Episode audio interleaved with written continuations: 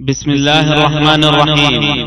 يسر شبكة الألوكة بالتعاون مع المكتبة المركزية للكتب الناطقة. أن تقدم لكم هذه المادة. عقوق الوالدين أسبابه مظاهره سبل العلاج.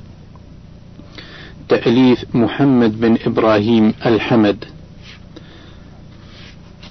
الرياض الناشر دار ابن خزيمة. وهذه طبعة خاصة بجهاز الإرشاد والتوجيه بالحرس الوطني عام 1419 للهجرة.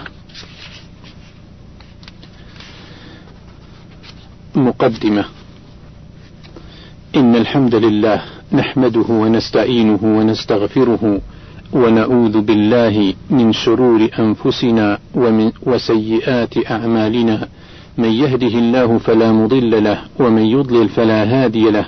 وأشهد أن لا إله إلا الله وحده لا شريك له وأشهد أن محمدا عبده ورسوله صلى الله عليه وآله وسلم تسليما كثيرا. أما بعد فغير خاف على أحد ما للسلوك الحسن من غزير الفوائد وجميل العوائد. فكم فيه من الدلالات على سلامة المنهج وكم فيه من العلامات على حسن الاهتداء والاقتداء ذلك أن السلوك في الغالب إنما هو ثمرة لما يحمله الإنسان من فكر وما يدين به من دين ويعتقده من معتقد. ونحن معاشر المسلمين نعيش بحمد الله في ظل دين قويم يحمل أفراده على التحلي بحميد الخلال وكريم الخصال. إلا أن المتأمل في أحوالنا نحن المسلمين يجد بونا شاسعا وبعدا سحيقا بين أحوالنا وبين ما يدعونا إليه ديننا. ومن هذا المنطلق أحببت أن أجمع شيئا من تلك الأخطاء التي أجدها من نفسي ومن بعض إخوان المسلمين، فاجتمع لدي أخطاء عديدة ثم قمت بعد ذلك بتقييدها لإخراجها في سلسلة متتابعة إن يسر الله ذلك. ويتم الحديث في كل حلقة منها عن خطأ أو أكثر بحيث يتحدث عن الخطأ ومظاهره وأسبابه وسبل علاجه ما أمكن. وذلك رغبة في الإسهام في إصلاح الأخطاء والارتقاء إلى الأمثل والأكمل. عسى أن نكون ممن يتمثلون الإسلام حقيقة ويقومون به على أكمل وجه ويدخلون في السلم كافة كي نرضي ربنا بذلك. ونعطي صورة مشرقة عن الإسلام الصحيح ولئلا نصبح فتنة لغيرنا ممن يريدون الدخول في ديننا فلربما رغبوا عن الدخول فيه إذا رأوا ما نحن عليه من بعد عن المنهج. ثم إن التنبيه على الأخطاء والبحث في سبل علاجها تنفير وتحذير منها وحفز لمن وقع فيها أن يتخلص منها، فالمعائب والأخطاء ليست ضربة لازب لا تزول، ولا وصمة عار لا تنمحي بل إن التصحيح وارد والتغيير ممكن وذلك إذا أخذ المرء بالأسباب ودخل البيوت من الأبواب. قال ربنا تبارك وتعالى: إن الله لا يغير ما بقوم حتى يغيروا ما بأنفسهم. وقال: قد أفلح من زكاها. وقال النبي عليه الصلاة والسلام: إنما العلم بالتعلم وإنما الحلم بالتحلم ومن يتحرى الخير يعطه ومن يتوقى الشر يوقه. في الهامش أخرجه الخطيب في تاريخه وحسنه الألباني في الصحيحة. انتهى الهامش. ففي الآيتين الكريمتين والحديث الشريف دليل على أن الطباع والأخلاق تتغير. ذلك أن منها ما هو غريزي فطري جبلي ومنها ما هو اكتسابي يأتي بالدربة والمجاهدة والممارسة. والحديث في هذه الحلقة سيكون إن شاء الله حول عقوق الوالدين وذلك من خلال الوقفات التالية. تعريف العقوق ذم العقوق من مظاهر عقوق الوالدين نماذج من قصص العقوق أسباب العقوق سبل العلاج تعريف البر بالوالدين الآداب التي ينبغي مراعاتها مع الوالدين الأمور المعينة على البر نماذج من قصص البر. وأخيرا أسأل الله بأسمائه الحسنى وصفاته العلى أن يجعلنا من الأتقياء الأبرار والأصفياء الأخيار كما أسأله عز وجل أن ينفعنا بما نقول ونسمع وأن يرزقنا الإخلاص في القول والعمل والله أعلم. وصلى الله وسلم على نبينا محمد وآله وصحبه. تعريف العقوق. العقوق ضد البر. قال ابن منظور رحمه الله وعق والده يعقه عقا وعقوقا ومعقة شق عصا طاعته. وعق والديه قطعهما ولم يصل رحمه منهما. وقال وفي الحديث أنه صلى الله عليه وسلم نهى عن عقوق الأمهات وهو ضد البر وأصله من العق الشق والقطع. ذم العقوق. عقوق الوالدين ذنب عظيم وكبيرة من الكبائر فهو قرين الشرك وموجب للعقوبة في الدنيا وسبب لرد العمل ودخول النار في الأخرى. وهو جحود للفضل ونكران الجميل ودليل على الحمق والجهل وعنوان على الخسة والدناءة وحقارة الشأن وضعة النفس. ذلك لأن حق الوالدين عظيم ومكانتهما عالية وبرهما من أفضل القربات والأعمال وأحبها إلى الكبير المتعال فهو قرين التوحيد وسبب لدخول الجنة بل هو أوسط أبوابها وهو مما أقرته الفطر السوية واتفقت عليه الشرائع السماوية. وهو خلق الأنبياء ودأب الصالحين وهو سبب في زيادة العمر وسعة الرزق وتفريج الكربات وإجابة الدعوات وانشراح الصدر وطيب الحياة وهو من أسباب بر الأبناء وصلاحهم كما أنه دليل على صدق الإيمان وكرم النفس وحسن الوفاء. ولهذا أكثر الله عز وجل من ذكر الوالدين في القرآن الكريم وأمر ببرهما والإحسان إليهما ونهى عن عقوقهما والتقصير في حقوقهما وقرن حقهما بحقه في آي كثيرة كما في قوله تعالى: واعبدوا الله ولا تشركوا به شيئا وبالوالدين إحسانا. وقوله: قل تعالوا أتل ما حرم ربكم عليكم ألا تشركوا به شيئا وبالوالدين إحسانا. وقوله: وقضى ربك ألا تعبدوا إلا إياه وبالوالدين إحسانا. إما يبلغن عندك الكبر أحدهما أو كلاهما فلا تقل لهما أف ولا تنهرهما.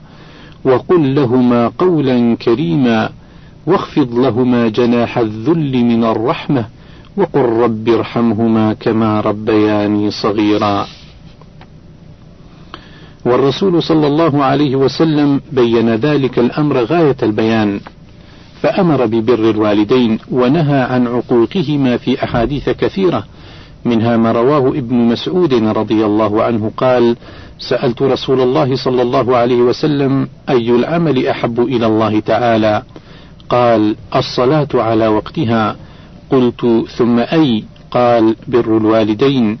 قلت ثم أي؟ قال الجهاد في سبيل الله. رواه البخاري ومسلم. وعن عبد الله بن عمرو بن العاص رضي الله عنهما عن النبي صلى الله عليه وسلم قال الكبائر الإشراك بالله وعقوق الوالدين وقتل النفس واليمين الغموس. رواه البخاري. ومع تلك المكانة للوالدين والمنزلة السامقة لهما في الدين وبرغم ما جاء من الأمر الأكيد في برهما والزجر الشديد في النهي عن عقوقهما إلا أننا نرى عقوق الوالدين متفشيا منتشرا خصوصا في هذه الأعصار المتأخرة. فما أن يكبر الولد ويشب عن الطوق إلا يتنكر لوالديه ويقلب لهما ظهر المجن فيعقهما ولا يرعى حقوقهما. ولا شك أن هذا الأمر غاية في القبح والشناعة خصوصا إذا كان الوالدين خصوصا إذا كان الوالدان كبيرين في السن فماذا يرجى من شخص هذا هذه حاله؟ يتنكر لأعز الناس إليه وأولاهم بعطفه ورعايته وبره. إن تنكره لغيرهم سيكون من باب أولى. من مظاهر عقوق الوالدين. عقوق الوالدين يأخذ مظاهر عديدة وصورا شتى منها واحد إبكاؤهما وتحزينهما سواء بالقول أو الفعل أو بالتسبب في ذلك. اثنين نهرهما وزجرهما وذلك برفع الصوت والإغلاظ عليهما بالقول. قال تعالى ولا تنهرهما وقل لهما قولا كريما. ثلاثة التأفف والتضجر من أوامرهما وهذا مما أدبنا الله عز وجل بتركه فكم من الناس من إذا أمر عليه والداه صدر كلامه بكلمة أف ولو كان سيطيعهما. وما علم أن هذه الكلمة كبيرة من كبائر الذنوب إذا كانت في حق الوالدين. قال تعالى ولا تقل لهما أف. أربعة العبوس وتقطيب الجبين أمامهما. فبعض الناس تجده في المجالس بشوشا مبتسما. حسن الخلق. ينتقي من الكلام أطايبه ومن الحديث أعذبه. فإذا ما دخل المنزل وجلس بحضرة الوالدين انقلب ليثا هصورا فتبدلت حاله وذهبت وداعته وتولت سماحته وحلت غلظته وفظاظته وبذاءته. ويصدق على هذا قول القائل من الناس من يصل الأبعدين ويشقى به الأقرب الأقرب. خمسة النظر إلى الوالدين شزرا. وذلك برمقهما بحمق والنظر إليهما بازدراء واحتقار.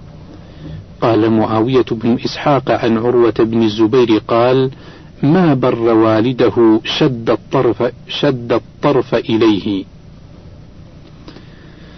ستة الأمر عليهما كمن يأمر والدته بكنس المنزل أو غسل الثياب أو إعداد الطعام فهذا العمل لا يليق خصوصا إذا كانت الأم عاجزة أو كبيرة أو مريضة.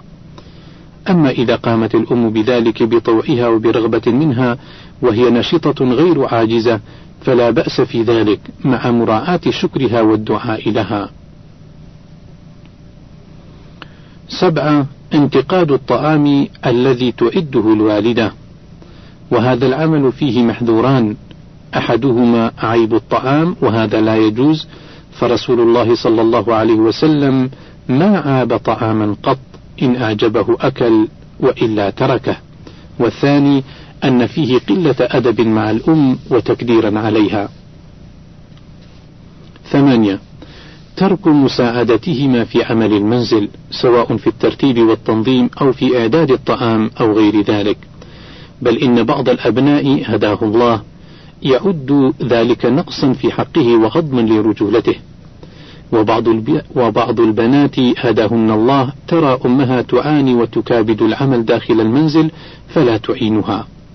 بل إن بعضهن تقضي الأوقات الطويلة في محادثة زميلاتها عبر الهاتف تاركة أمها تعاني الأمرين. تسعة. الإشاحة بالوجه عنهما إذا تحدثا.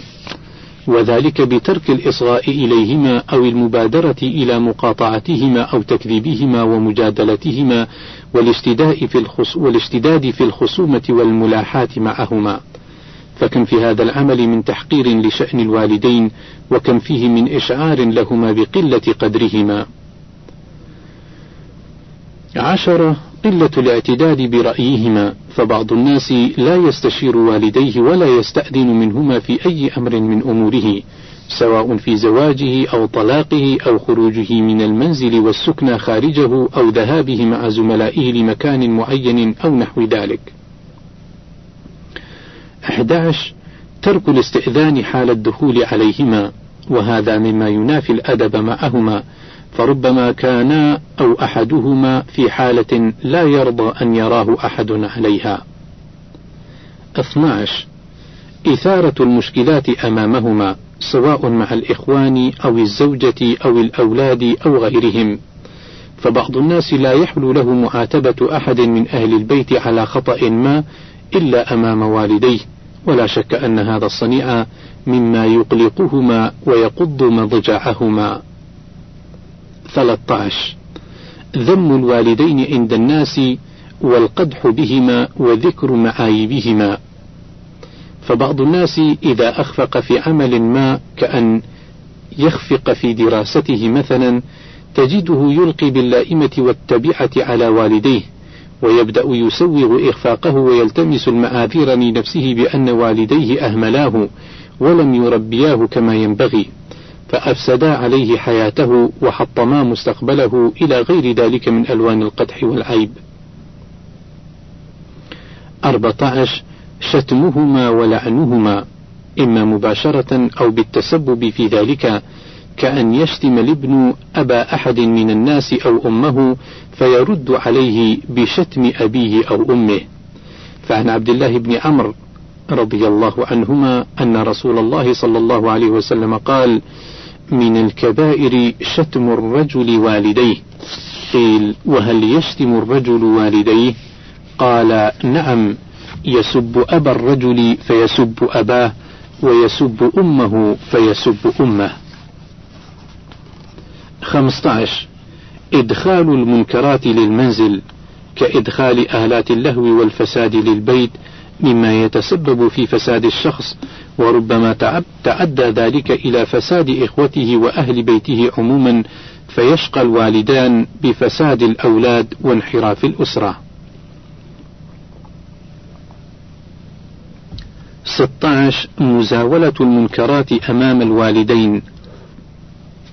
كشرب الدخان أمامهما أو استماع آلات اللهو بحضرتهما أو النوم عن الصلاة المكتوبة ورفض الاستيقاظ لها إذا أوقظاه. وكذلك إدخال رفقة السوء للمنزل فهذا كله دليل على التمادي في قلة الحياء مع الوالدين. 17 تشويه سمعة الوالدين وذلك باقتراف الأعمال السيئة والأفعال الدنيئة التي تخل بالشرف وتخرم المروءة وتخرم المروءة وربما قادت إلى السجن والفضيحة. فلا شك أن هذا من عقوق الوالدين لأنه يجلب لهما الهم والغم والخزي والعار. ثمانية عشر. إيقاؤهما في الحرج كحال من يستدين أموالا ثم لا يسددها أو يقوم بالتفحيط أو يسيء الأدب في المدرسة فتضطر الجهات المسؤولة إلى إحضار الوالد في حالة فقدان الولد أو إساءته للأدب. وربما أوقف الوالد ريثما يسدد الولد دينه أو يحضر ويسلم نفسه. تسعة عشر. المكث طويلا خارج المنزل وهذا مما يقلق الوالدين ويزعجهما على الولد. ثم إنهما قد يحتاجان للخدمة فإذا كان الولد خارج المنزل لم يجدا من يقوم على خدمتهما. عشرون. الإثقال عليهما بكثرة الطلبات فمن الناس من يثقل على والديه بكثرة طلباته مع أن الوالدين قد يكونان قليلي قليلي ذات اليد. ومع ذلك ترى الولد يلح عليهما بشراء سيارة له وبأن يزوجوه ويوفر له مسكنا جديدا وبأن أو بأن يطلب منهما مالا كثيرا كي يساير زملاءه وأترابه. واحد وعشرون تقديم طاعة الزوجة على طاعة الوالدين. فبعض الناس يقدم طاعة زوجته على طاعة والديه ويؤثرها عليهما. فلو طلبت منه أن يطرد والديه لطردهما ولو كانا بلا مأوى. اثنان وعشرون التخلي عنهما وقت الحاجة أو الكبر. فبعض الأولاد إذا كبر وصار له عمل يتقاضى مقابله مالا تخلى عن والديه واشتغل بخاصة نفسه. ثلاثة وعشرون التبرؤ منهما والحياء من ذكرهما ونسبته إليهما. وهذا من أقبح مظاهر العقوق فبعض الأولاد ما أن يرتفع مستواه الاجتماعي أو يترقى في الوظائف الكبيرة إلا ويتنكر لوالديه ويتبرأ منهما ويخجل من وجودهما في بيته بأزيائهما القديمة. وربما لو سئل عنهما لقال هؤلاء خدم عندنا. وبعضهم يرفض أن يذكر اسم والده في الولائم والمناسبات العامة خجلا من ذلك.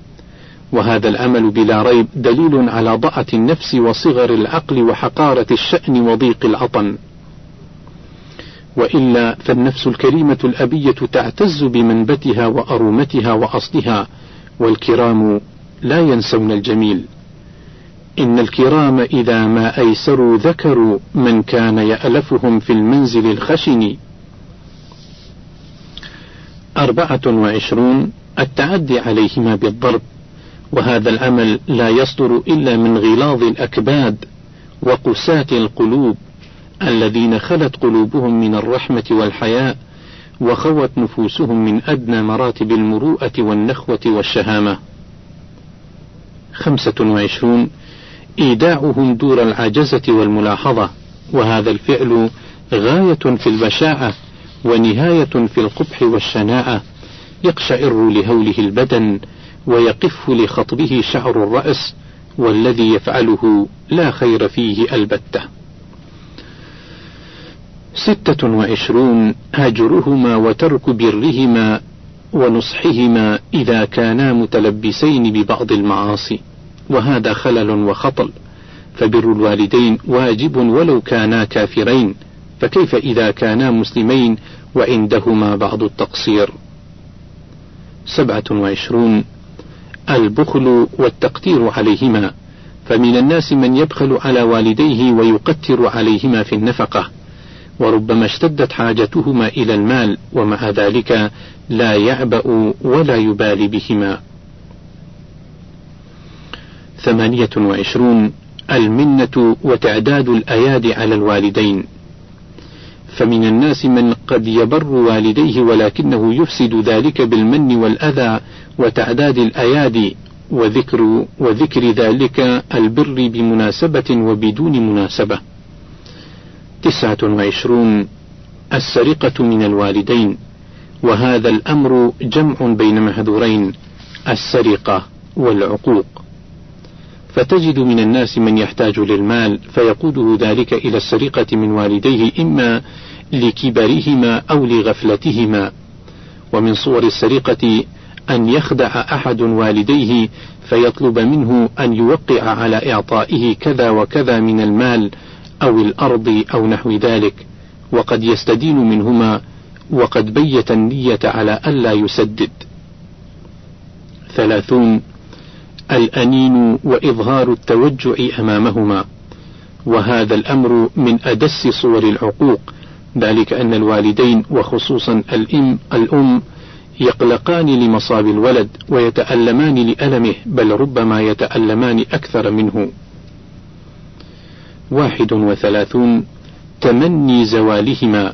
فبعض الأولاد يتمنى زوال والديه ليرثهما إن كانا غنيين أو يتخلص منهما إن كانا مريضين أو فقيرين أو لينجو من مراقبتهما ووقوفهما في وجهه كي يتمادى في غيه وجهله.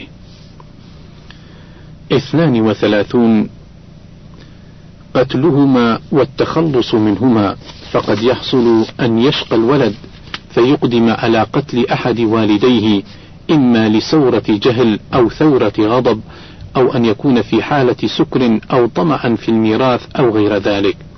فيا لشؤم هذا ويا لسواد وجهه ويا لسوء مصيره وعاقبته إن لم يتداركه الله برحمته. هذه بعض المظاهر والصور لعقوق الوالدين ذلك العمل القبيح والمسلك الشائن الذي لا يليق بأولي الألباب ولا يصدر من أهل التقى والصلاح والرشاد. فما أبعد الخير عن عاق والديه وما أقرب العقوبة منه وما أسرع الشر إليه وهذا أمر مشاهد محسوس يعرفه كثير من الناس ويرون بأم أعينهم ويسمعون قصصا متواترة لأناس خذلوا وعوقبوا بسبب عقوقهم لوالديهم.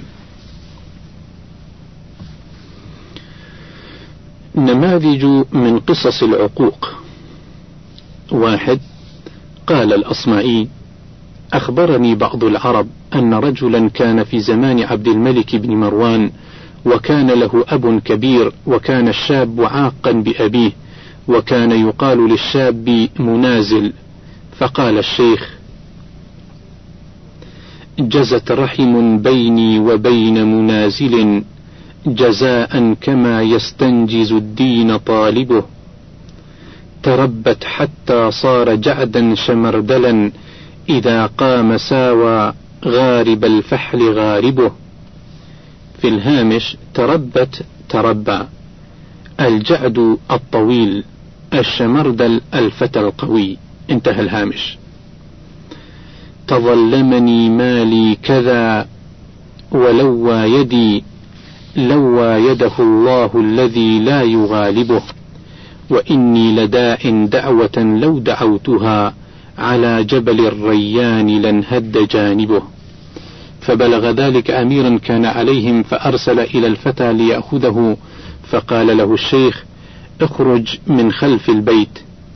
فسبق رسل الأمير ثم ابتلي الفتى بابن عقه في آخر حياته فقال تظلمني مالي خليج وعقني على حين كانت كالحني عظامي. في الهامش خليج اسم الولد انتهى الهامش. تخيرته وازددته ليزيدني وما بعض ما يزداد غير عرامي. في الهامش عرام العرام الشدة والشراسة والأذى انتهى الهامش. لعمري لقد ربيته فرحا به فلا يفرحا بعد امرؤ بغلامي فأراد الوالي ضربه فقال الابن للوالي لا تعجل علي هذا منازل بن فرعان الذي يقول فيه أبوه. جزت رحم بيني وبين منازل جزاء كما يستنجز الدين الدين طالبه. فقال الوالي يا هذا عققت وعققت. اثنان. وقال آخر يشكو بثه وحزنه ويعاتب ولده الذي عقه غذوتك مولودا ومنتك يافعا تعل بما أجني عليك وتنهل. إذا ليلة نالتك بالشكو لم أبت لشكواك إلا ساهرا أتململ. كأني أنا المطروق دونك بالذي طرقت به دوني وعيني تهمل. تخاف الردى نفسي عليك وإنها لتعلم أن الموت وقت مؤجل. فلما بلغت السن والغاية التي إليها مدى ما كنت فيك أؤمل. جعلت جزائي غلظة وفظاظة كأنك أنت المنعم المتفضل.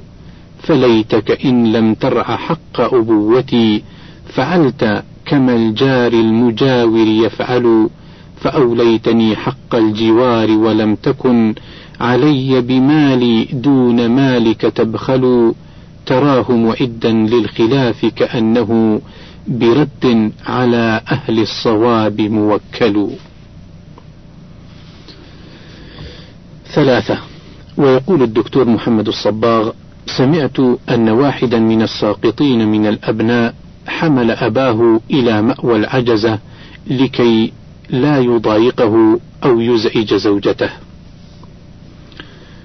أربعة ويقول الأستاذ عبد الرؤوف الحناوي رحمه الله كان لي قريب ترك له والده أموالا نقدية ذهبية طائلة وعقارات متعددة وكان من عيون التجار غضبت عليه أمه يوما ودعت عليه دعوة مرة قاسية وإذا بالسوء يحيق به من جرائها لقد مات فقيرا مع أنه لم يسلك سبل الفواحش والمحرمات أبدا وكان أبي رحمه الله يتصدق عليه ويرسلني بالطعام من دارنا إليه وإلى زوجته وأولاده.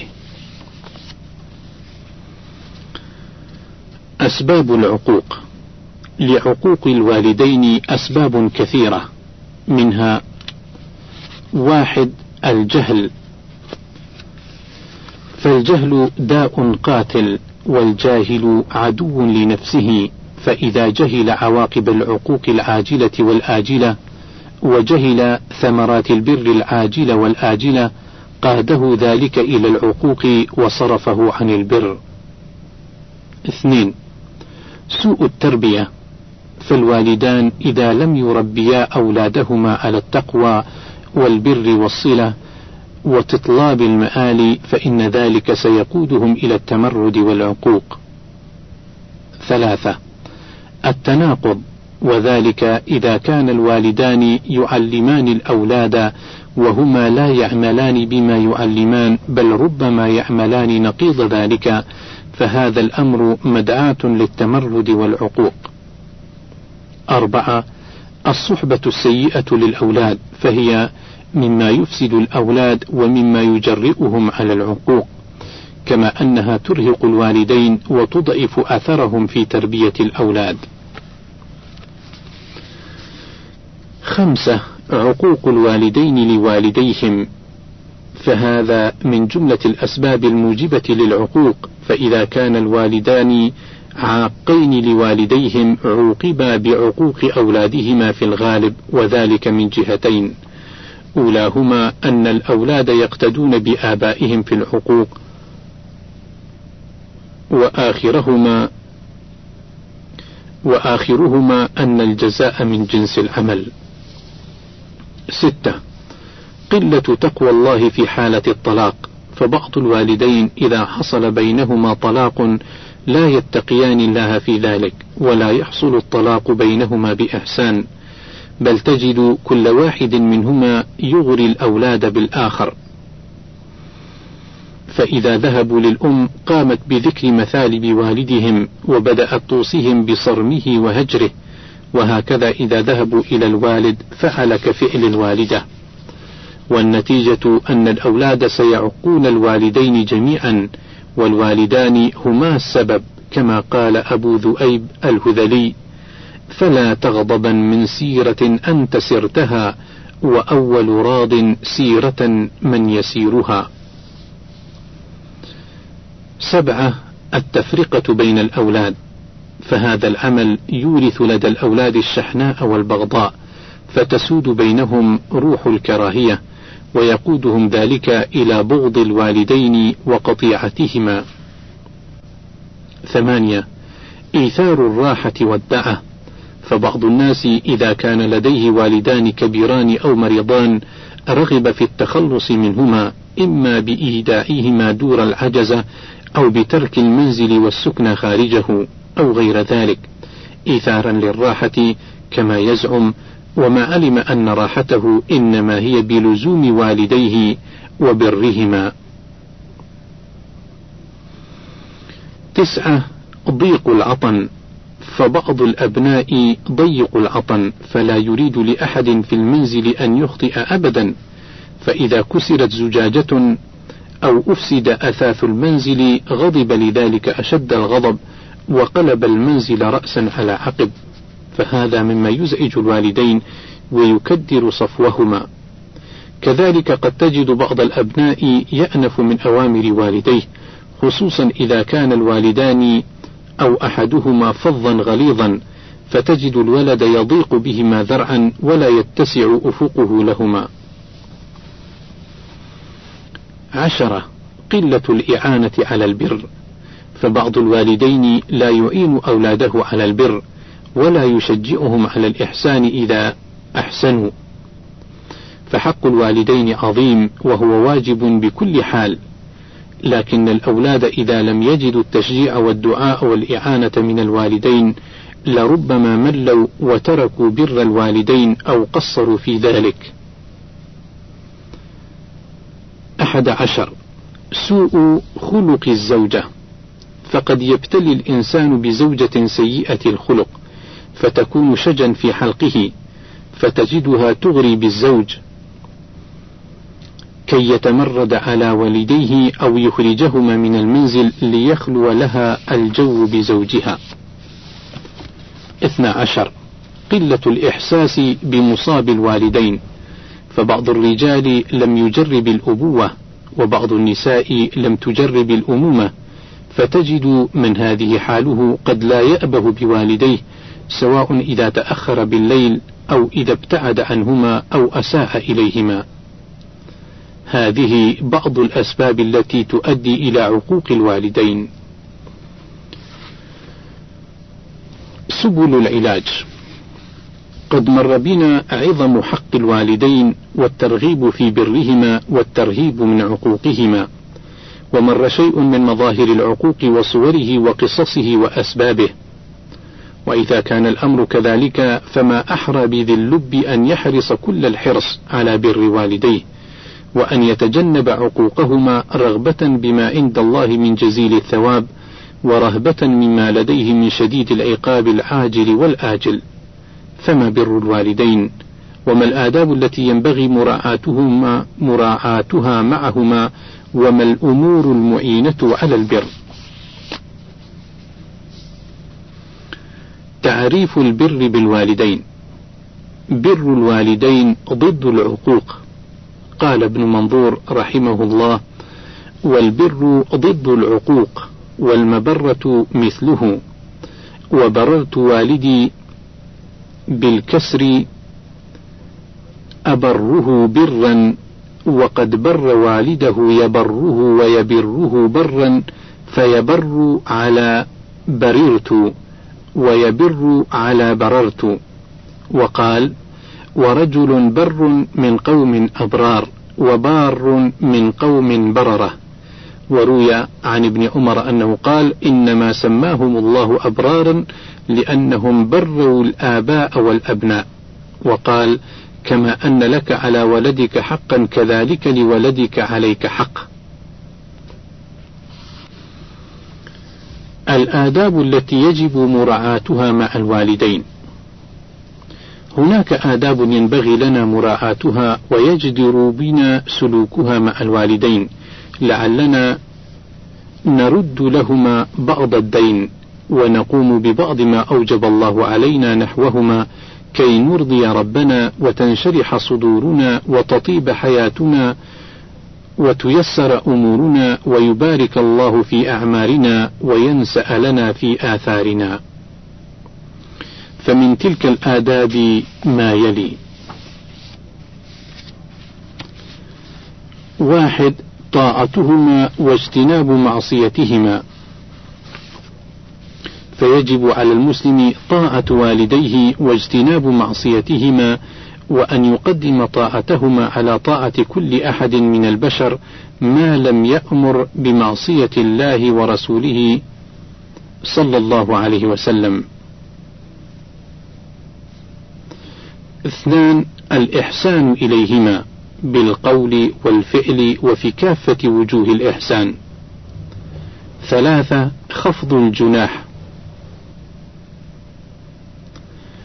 خفض الجناح وذلك بالتذلل لهما والتواضع والتطامن. أربعة البعد عن زجرهما وذلك بلين الخطاب والتلطف بالكلام والحذر كل الحذر من نهرهما ورفع الصوت عليهما. خمسة الإصغاء إليهما وذلك بالإقبال عليهما بالوجه إذا تحدثا وترك مقاطعتهما أو منازعتهما الحديث والحذر كل الحذر من تكذيبهما أو رد حديثهما. ستة الفرح بأوامرهما وترك التضجر والتأفف منهما. سبعة التطلق لهما وذلك بمقابلتهما بالبشر والترحاب بعيدا عن العبوس وتقطيب الجبين.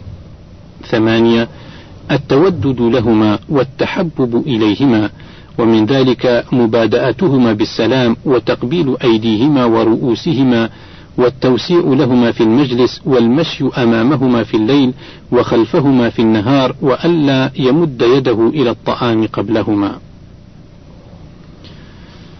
تسعة الجلوس أمامهما بأدب واحترام وذلك بتعديل الجلسة والبعد عما يشعرهما بإهانتهما من قريب أو بعيد كمد الرجل أو القهقهة بحضرتهما أو الاضطجاع أو التعري أو, موز أو مزاولة المنكرات أمامهما أو غير ذلك مما ينافي كمال الأدب معهما. عشرة تجنب المنة في الخدمة أو العطية فالمنة تهدم الصنيعة وهي من مساوئ الأخلاق ويزداد قبحها إذا كانت في حق الوالدين. أحد عشر. تقديم حق الأم. فمما ينبغي مراعاته أيضا تقديم بر الأم والعطف عليها والإحسان لها على بر الأب والعطف عليه والإحسان إليه. وذلك لما جاء في حديث أبي هريرة رضي الله عنه قال جاء رجل إلى النبي صلى الله عليه وسلم فقال يا رسول الله من أولى الناس بحسن صحابتي؟ قال أمك. قال ثم من؟ قال أمك. قال ثم من؟ قال أمك. قال ثم من؟ قال أبوك. أخرجه البخاري ومسلم. قال ابن بطال رحمه الله عند شرحه لهذا الحديث مقتضاه أن يكون للأم ثلاثة أمثال ما للأب من البر. قال وذلك لصعوبة الحمل ثم الوضع ثم الرضاع فهذا تنفرد به الأم وتشقى بها ثم تشارك الأب في التربية. في الهامش فتح الباري عشرة أربعمائة وستة انتهى الهامش. وقال بعضهم الأم تقدم وتفضل بالبر والإحسان والعطف والأب يقدم في الطاعة. لأن الأب رب المنزل وقائد السفينة. اثنى عشر. مساعدتهما في الأعمال فلا يليق بالولد أن يرى والديه يعملان وهو ينظر إليهما دون مساعدة لهما. من فضلك تابع بقية المادة.